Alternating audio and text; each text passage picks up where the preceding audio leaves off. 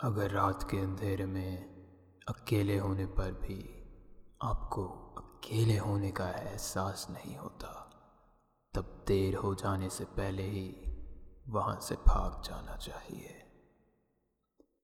डर डायरी के पन्ने से आपके लिए एक और दिल दहला देने वाली कहानी।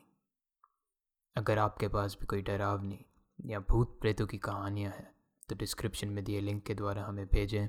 और अगर हर हफ़्ते आपको नई डरावनी कहानियाँ सुननी है तो हमारे चैनल को सब्सक्राइब करें और बेल आइकन ज़रूर दबाएँ। इन कहानियों के आखिर तक बने रहें, पिछली वीडियो से चुने हमारे टॉप तीन कमेंट्स को सुनने के लिए। आइए, आज की कहानी शुरू करें। मैं वैसा डॉक्टर नहीं हूँ, जिसको मेडिकल इमरजेंसी में पेशेंट्स कॉल करें।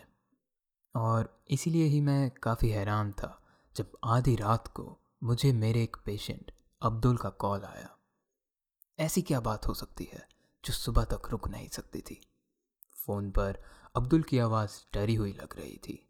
ऐसा लग रहा था कि उसने अभी अभी ही रोना बंद करा हो। उसकी बात को सुनते हुए मैंने उसको एक घंटे में मेरे ऑफ़िस आने के लिए कह दिया।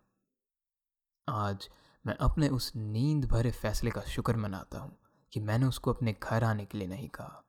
वरना आज शायद मेरा पूरा परिवार ज़िंदा नहीं होता।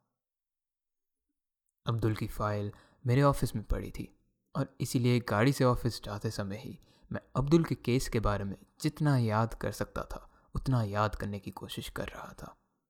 अब्दुल को आठ साल पहले एक कार एक्सीडेंट ने बहरा बना दिया था।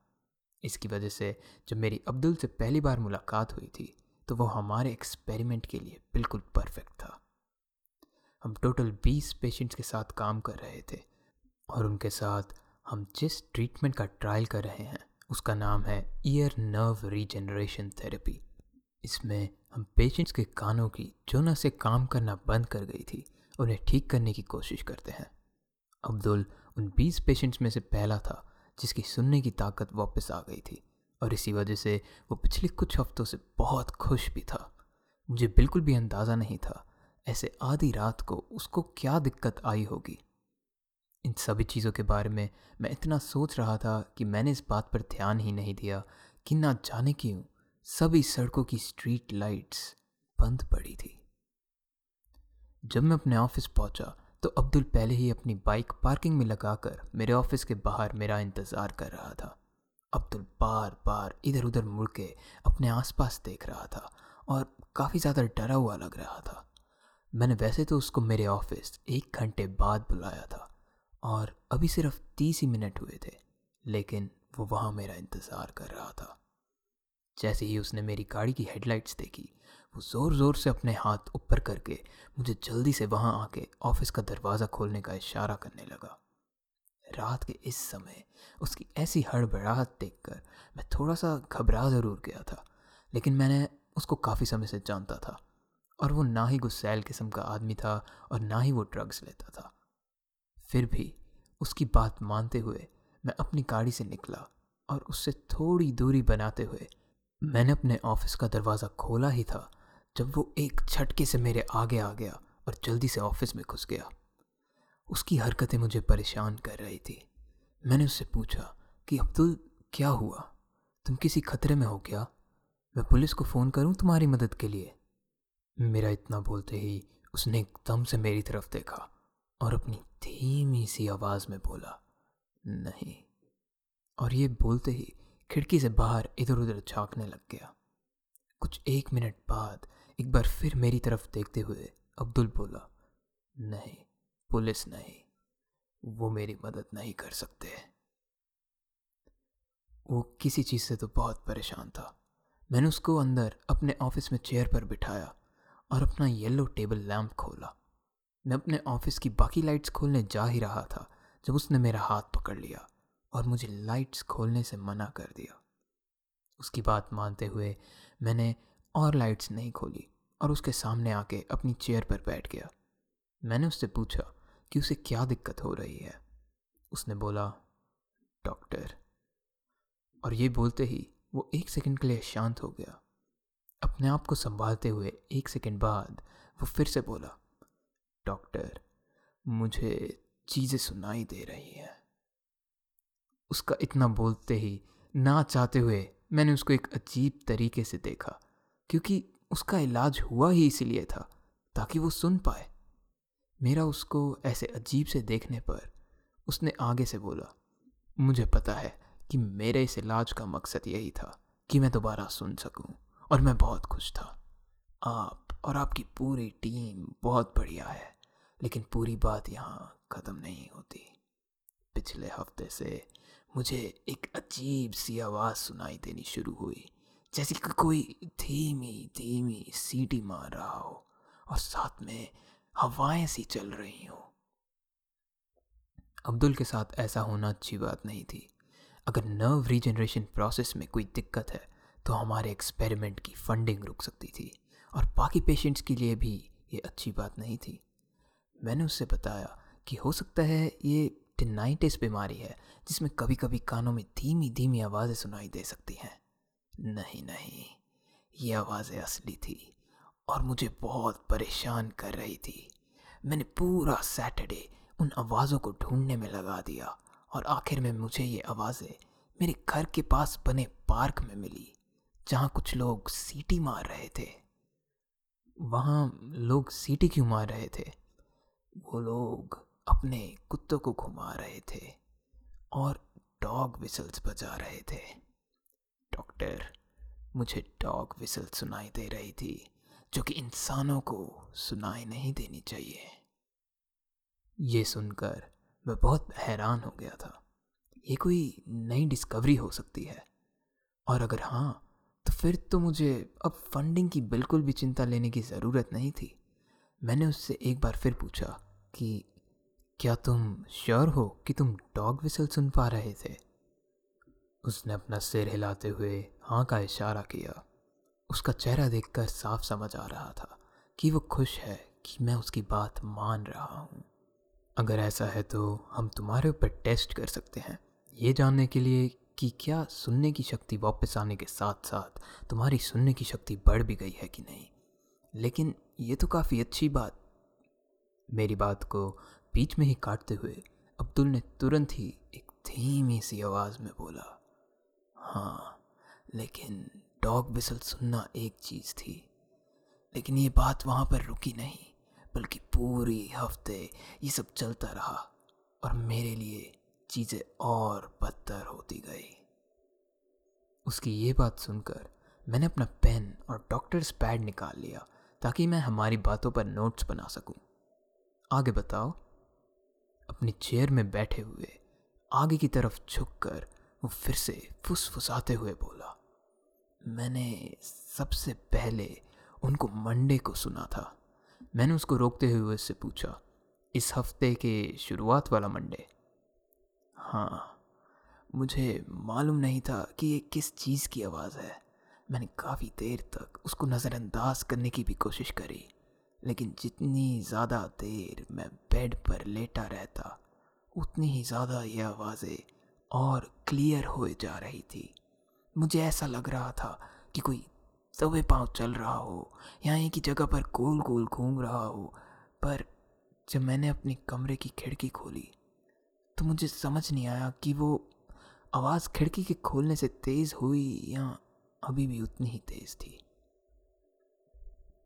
मैं ये सारी चीज़ें लिख रहा था, लेकिन अभी तक मुझे भी कुछ खास समझ नहीं आया था।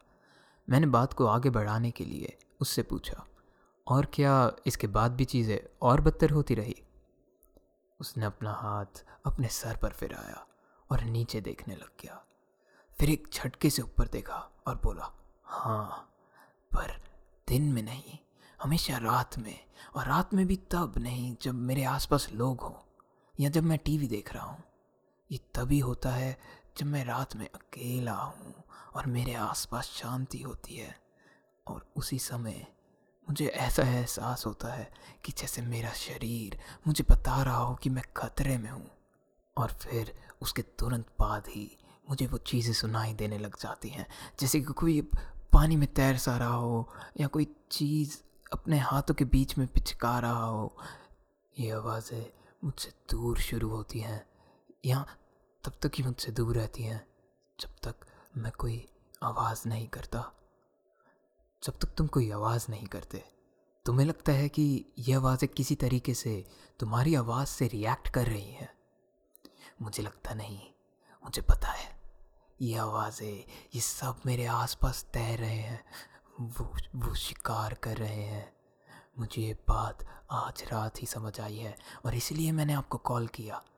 पूरे हफ़्ते, हर रात इन आवाज़ों को सुनने के बाद आज जानकर मुझे ये बात समझ आई है। कि आवाज़ें मानो पानी में तैर रही हैं, जैसे पानी के नीचे तैरती मछलियाँ आवाज़ करती हैं।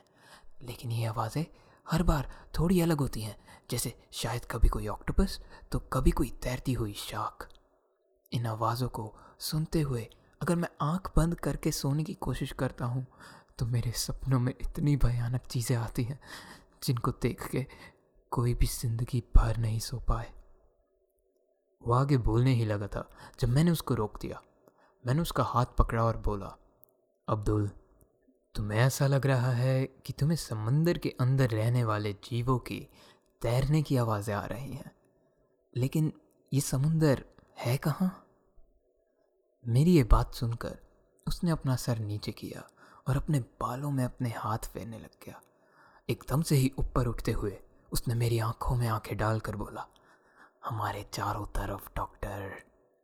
उसकी आँखों में मुझे पागलपन सा दिखाई दे रहा था। मुझे किसी को मदद के लिए बुलाना ही था। मैंने अपना पेन पेपर छोड़ा और अपना फ़ोन उठाने लगा ही था, जब अब्दुल ने अपनी जेब में से एक चाकू निकाला और बोला, नहीं, किसी को फ़ोन करने की ज़रूरत नहीं है। मैं मैं पागल नहीं हूँ। मैंने अपने दोस्तों को ये बात बताने की कोशिश करी। अपने परिवार वालों को बताना चाहा, लेकिन वो सब मुझे पागल समझ रहे हैं। लेकिन मैं पागल नहीं हूँ, डॉक्टर। तुम मेरी बात सुनोगे। ऐसा मेरे साथ पहली बार हो रहा था। आज से पहले मेरा कोई भी पेशेंट वायलेंट नहीं हुआ था। लेकिन मुझे ऐसे समय पर क्या करना चाहिए? इसका प्रोसीजर मुझे पता था। मैंने उसको बोला, अब्दुल मैं किसी को फ़ोन नहीं कर रहा। मैं आराम से तुम्हारी बात सुन रहा हूँ। तुम टेंशन ना लो और इस चाकू को नीचे करो। मैं चाकू नहीं छोड़ रहा। मेरी बात सुनो। पूरी बस। मैंने सर हिलाते हुए उसको उसकी बात पूरी करने के लिए कहा। उसने मुझसे मेरे नोट्स बनाने के लिए बोला। मैंने अपना पेन और पेपर उठाया और उसने आगे बोलना शुरू करा। मैं पागल नहीं हूँ। और मेरा ऐसे सोचने का कारण ये है कि मुझे समुंदर के अंदर के जीवों की, मेरे आसपास तैरने की आवाज़ हर समय सुनाई देती है। मैं कोशिश करता हूँ कि मैं ऐसी जगह पर रहूँ जहाँ पर शोर हो रहा हो, क्योंकि शोर इन चीज़ों को दूर करता है। जैसे मछलियाँ बोट की आवाज़ों से दूर रहती हैं। मैं अपने दोस्त के साथ पार्टी करने जाता हूँ या अपना टीवी ऑन छोड़ देता हूँ। आपको आपको वो फीलिंग पता है जब आप पूरे अकेले होते हो और आपके आसपास कोई नहीं होता और आपको बस वहाँ से भागने का मन करता है। या जब आपको अंधेरे में ऐसा महसूस होता है कि कोई आपके आसपास है और कभी भी आपके पीछे भाग पड़ेगा। ऐसे समय में बस एक बैकग्राउंड नॉइज़ किसी भी तरह की आवाज़ आपको बेहतर महसूस करवाती है। अब्दुल के हाथ में चाकू को देखकर थोड़ा घबराते हुए मैंने हाँ का इशारा किया। ये वही है। वो हर समय, हर जगह मेरे आसपास है। पर देखो, अब मुझे एक दिक्कत है। आपके टेबल पर रखा ये येलो लैम्प ये बैटरी से चलता है ना? मैंने हाँ बोला और पूछा क्यों? क्योंकि डॉक्टर, पूरे शहर में बिजली नहीं है और वो मेरे पास आ रहे हैं। बिजली जा रखी थी। ये बात मैंने अभी तक नोटिस ही नहीं करी थी, क्योंकि मैंने जब ऑफ़िस की लाइट खोलने की कोशिश करी थी, तब अब्दुल ने मुझे रोक लिया था। अब्दुल फिर से बोलने लगा, अब कहीं गाने नहीं बज रहे। मैं अपना टीवी भी नहीं ऑन छोड़ सकता। पूरे शहर में बिजली नहीं है। और अब वो पूरे शहर में खुले तरीके से तैर रहे हैं। वो अब हमारे बहुत करीब हैं। और मेरे पास उनसे बचने का कोई तरीका नहीं है। ये बोलकर उसने अपना सिर एकदम से दूसरी तरफ़ किया, जैसे कि वो कुछ सुनने की कोशिश कर रहा हो, और एक बार फिर बोला, किसी के पास भी उनसे बचने का तरीका नहीं है। वो हमेशा हमें सुन सकते हैं। तभी मेरे दिमाग में एक चीज़ आई, जिससे शायद मैं अपनी जान बचा सकता था। मैंने कहा, रुको तो तुम्हें अजीब सी समुद्री आवाज़ें आती हैं जब तुम अकेले शांति में होते हो, है ना? एक सेकंड के लिए उम्मीद भरी आँखों से मेरी तरफ़ देखते हुए उसने बोला हाँ? मैंने राहत की सांस ली और कहा, ये तुम्हारे कानों की वजह से हो रहा है। जब तुम्हारे आसपास और कुछ नहीं होता और तुम्हारे कानों में कोई आवाज़ नहीं जाती तो तुम अपने कानों पर रेंगते माइक्रोस्कोपिक जर्म्स की आवाज़ें सुन रहे हो। तुम्हारे कान कुछ ज़्यादा ही तेज़ हो गए हैं। वो अभी भी थोड़ा कंफ्यूज लग रहा था तो मैंने आगे बोला, अब्दुल, तुम चिंता मत करो। मैं और मेरी पूरी टीम मिलकर इसका इलाज करेंगे, ताकि तुम्हें ये सब सुनाई ना दे। तुम अब अपना चाकू नीचे कर सकते हो, चिंता की कोई बात नहीं है। ये माइक्रोस्कोपिक जर्म्स तुम्हें कुछ नहीं कर सकते। वो बोला, पता नहीं डॉक्टर मुझे पूरा यकीन है कि मैं पानी के नीचे डूब रहा हूँ और मेरे आसपास ये चीज़ें तैर रही हैं, जो हमारा शिकार कर रही हैं। मैंने उसी समय इसका जवाब देते हुए कहा, हम दिल्ली में हैं। हमारे आसपास कोई समुंदर है ही नहीं। मेरी बात मानो, ये वो नहीं है जो तुम सोच रहे हो। हम डूब नहीं रहे और ना ही हम पानी के नीचे डरावने जीवों के साथ हैं। अगर इस चीज़ का विश्वास नहीं होता तुम्हें तो एक काम करो, चिल्लाओ। अभी इसी वक्त फुसफुसाना छोड़ो और चिल्लाओ, अब्दुल। मैं चीखना चाहता हूँ, लेकिन नहीं, लेकिन वेकिन नहीं, अब्दुल। तुम अच्छे इंसान हो। चाकू की नोक पर मुझे ऐसे रखना, ये तुम नहीं हो। चिल्लाओ और तुम्हें पता चलेगा कि ये सब सच नहीं है। थोड़ा सा मुस्कुराते हुए, लेकिन अभी भी घबराते हुए, अब्दुल हल्का सा चिल्लाया। बहुत अच्छे। एक बार और। और तेज। आ तुम असली नहीं हो। मैं तुमसे बिल्कुल नहीं डर।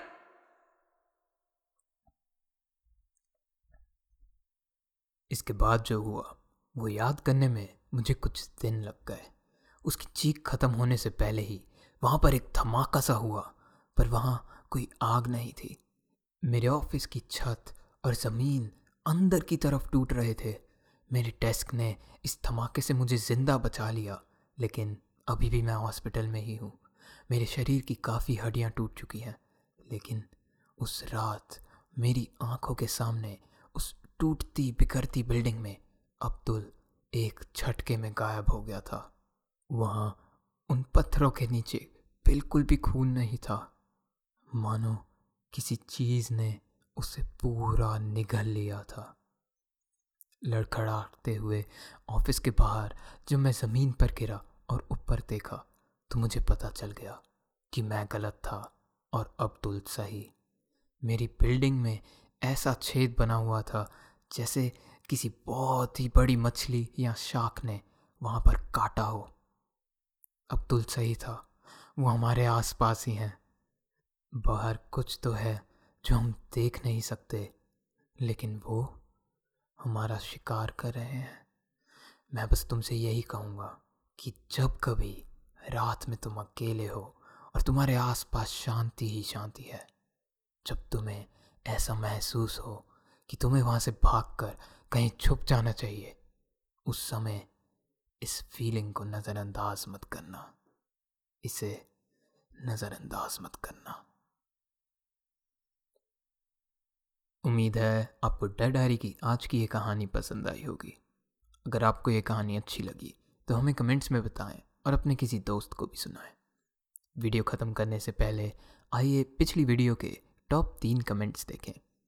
काजल सुहानी ने कहा है कि while hearing this now it feels like someone telling the story in front of me subscribe you from Haunting Tube it gives me goosebumps while hearing love this video keep it up keep growing bro thank you Kajal हर कहानी लिखते समय मैं भी कहानियों को imagine करता हूँ और सोचता हूँ कि मैं इसको कैसे नरेट करूँ।